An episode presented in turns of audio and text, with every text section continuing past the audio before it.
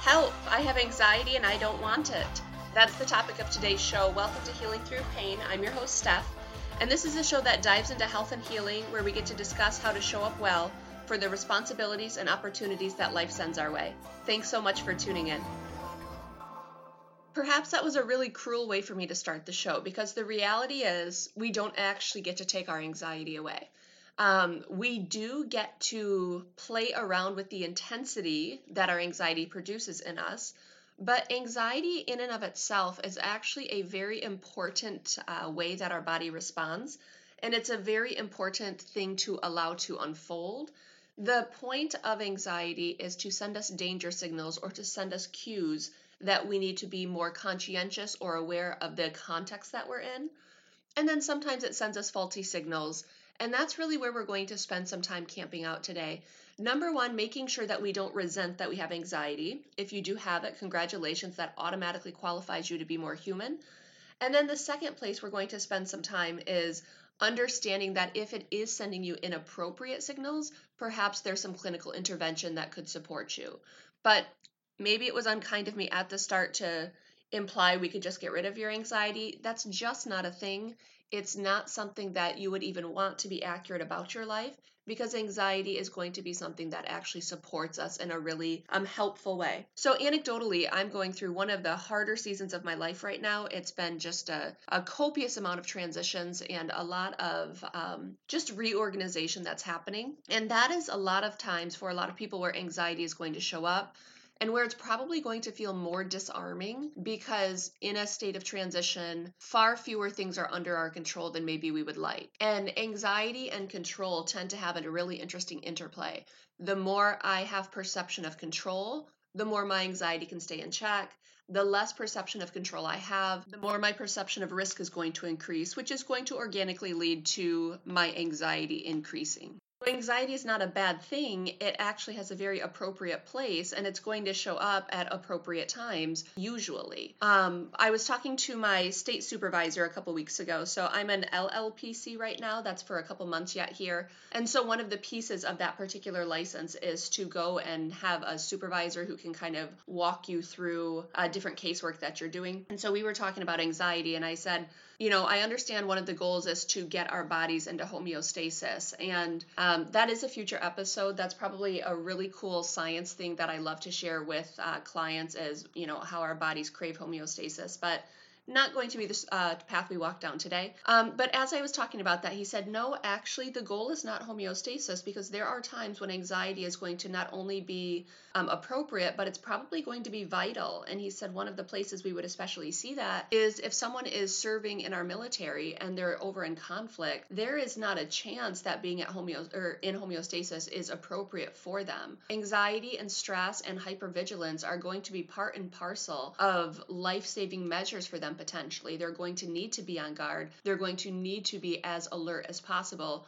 and that's what anxiety does. It flips us into the part of our brain that is um, acutely aware of threats and analyzing for threats, and that is appropriate in some contexts. Now, the issue we run into then with anxiety, let's say you have served overseas and then you come back home, um, the issue we run into is the body isn't given enough time often to return to a new state of um, appropriate anxiety. And so we do have many people who serve and they come back and they stay in hypervigilance because they're not given a, a, long enough adjustment time or enough strategies for their body to reacclimate to a lower level of um, anxiety or to a lower level of appropriate uh, threat analysis. And so, anxiety very much has a time and a place, and it's a far less dramatic example compared to going overseas and fighting. But in my own life right now, it is just a giant season of transition. There are many different pieces that are moving um, professionally and personally and as I'm trying to navigate that, it's important for me to recognize that not only is anxiety going to show up, but anxiety has to show up here. And it's going to actually compel me to move in certain directions because it's sending me cues of where the discomfort is, where the dissatisfaction is.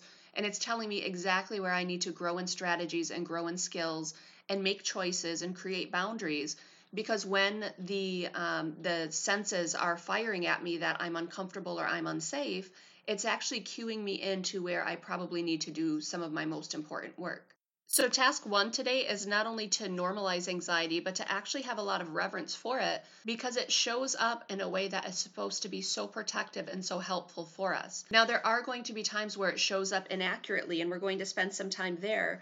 But I do want to make sure that, you know, collectively we understand that anxiety is not the enemy. And I say that because I do work with uh, populations that are quite vulnerable to anxiety, and that's um, the 18 to 25 demographic. When we look at um, who are most vulnerable to anxiety, depression, and then we look at, you know, really hard outcomes of that, like people who start to contemplate uh, suicide because they're so uh, distressed. Um, this is a population that there's a lot of concern there. So 18 to 25 is very vulnerable. But look through what's happening in those years. You're asking someone to go through the rite of passage of graduating high school and then figure out what does adulting look like? What is the next steps for me? And the, instead of having, you know, uh, uh, the last 18 years of people calling all the shots for you, now you have going forward where you have to start calling all of the shots for yourself, or at least you are gradually released into calling a whole host of shots for yourself. And that can become really overwhelming and immobilizing. And as I work with high schoolers and as I work with college kids, and they say to me, like, I don't want anxiety, take it away, help me get rid of it, I have to just very gently push back and say, friend, of course you have anxiety. Why wouldn't you have anxiety? I'd be concerned if you didn't. And we really have to normalize the fact that it is a helpful uh, system that our bodies have that just shows us that big things are going on.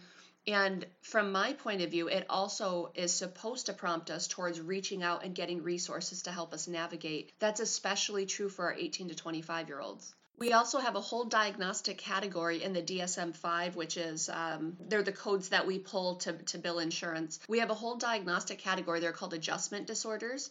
And as far as I know, many of my clinical friends, that's one of the categories we heavily pull from because categorically, that is why so many people come to therapy.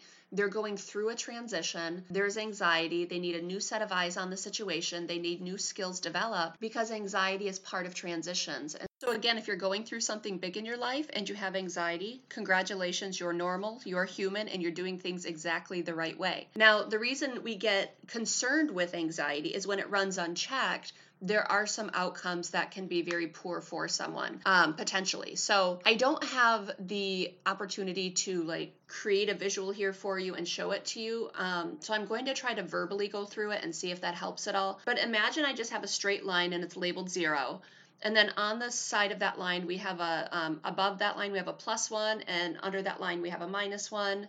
Then we have a plus two and a minus two and a plus three and a minus three. And so we just have this, um, this straight line and the, then the opportunity to move up or down on it.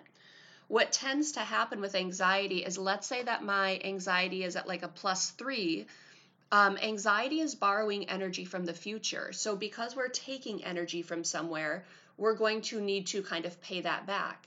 So if my anxiety climbs to like a plus three, then my body's going to have to recover from it at some point and it's going to dip, usually pretty proportionately, down to a negative three which is where people experience these feelings of depression, lethargy, disinterest, that sort of thing. So, what I do with clients is I say, "Okay, let's let's rate your anxiety." And they're like, "It's out of control today. It's a it's a plus 4, it's a plus 5." The reason we don't want to keep it there is because the recovery is just exhausting. The recovery is going to put you at like a minus 4 or a minus 5, and it's usually if you have one or two days of heightened anxiety, you're probably going to be followed by one or two days of sapped energy and that's really only if you're teens in your 20s. Now, come to our 30s and 40s and our bodies don't restore energy nearly as quickly, then an episode of unchecked anxiety is probably going to produce a longer episode of recovery, which for some people, you know, shows up by way of depression. So we've laid two truths out about anxiety. Number one, it's completely normal, and number two, it's borrowed energy.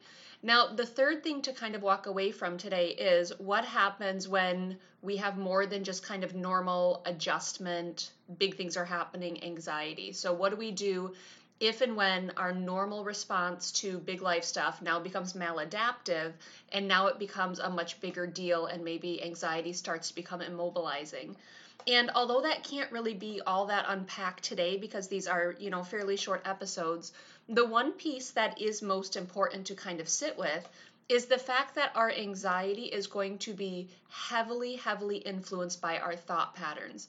And if we're not intentional with how we think about our situation, ourselves, and the world around us, we are running a risk of intersecting with anxiety at a much higher cadence than is probably necessary. So, I have a friend and mentor who has just over the past couple months done a really good job of working with me on adjusting my language as I kind of explore my own narrative. And I was um, I was chatting with him, and I said, um, kind of in a moment of distress, I said, I feel like I'm alone on an island. And he said, Steph, you actually can't say that. Number one, because it's inaccurate, and number two, because when your brain says that and it comes out of your mouth, that is going to be the catalyst for your emotions. And so the thought pattern, even though for me it felt accurate, um, it was important that he push back against that and say, no, not only is that not accurate, but what you're actually doing is contributing to a worse outcome for yourself by engaging in this type of thought. And thoughts really do so heavily influence how we navigate the world around us and how we intersect with other people. So if I, let's say I get a flat tire on my way to work today, um, if I have the thought process that says, um, yep, bad things happen sometimes, this is inconvenient, but I have the resources to fix it, well, then I can handle it and kind of move about my day. But if I have the thought process that, oh, these bad things only happen to me and, and, you know, the world is against me or this is karma or I'm being punished or whatever that is, that type type of internal dialogue is going to lead to a much higher outcome of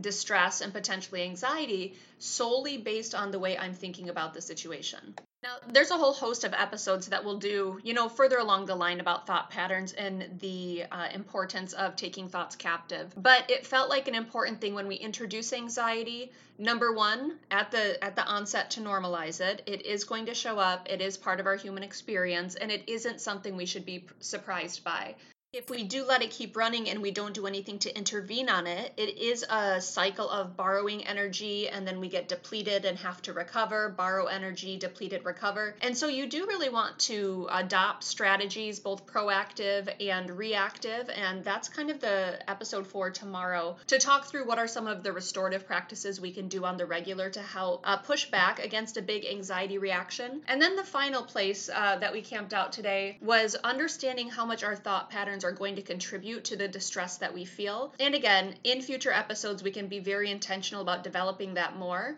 But a question to be asking yourself um, on the regular is Is this fact or is this feeling? And camping out in the understanding that we have to let facts drive our emotions and not let feelings co-opt our emotions and paint a picture that might not be accurate um, because that's that's really something that anxiety thrives off from so the other thing is if you are in fact having unchecked anxiety anxiety that's running the show anxiety that you have to recover from um, that's where clinical intervention can be so helpful there are many of us who are willing to walk with you through that um, a lot of times there's just some skill building that needs to happen there's some boundary uh, setting that needs to happen. There's just some kind of realignment of um, kind of our thoughts and our feelings. And so I, I, know many people who would love to walk with you through that. Um, anxiety, normal. Asking for help, sometimes very necessary. If you do feel a lot of anxiety running, I definitely encourage you to check back tomorrow as we wrap up a little bit of this discussion with some intentional strategies.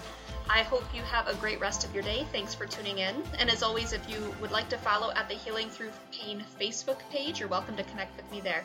Have a good day.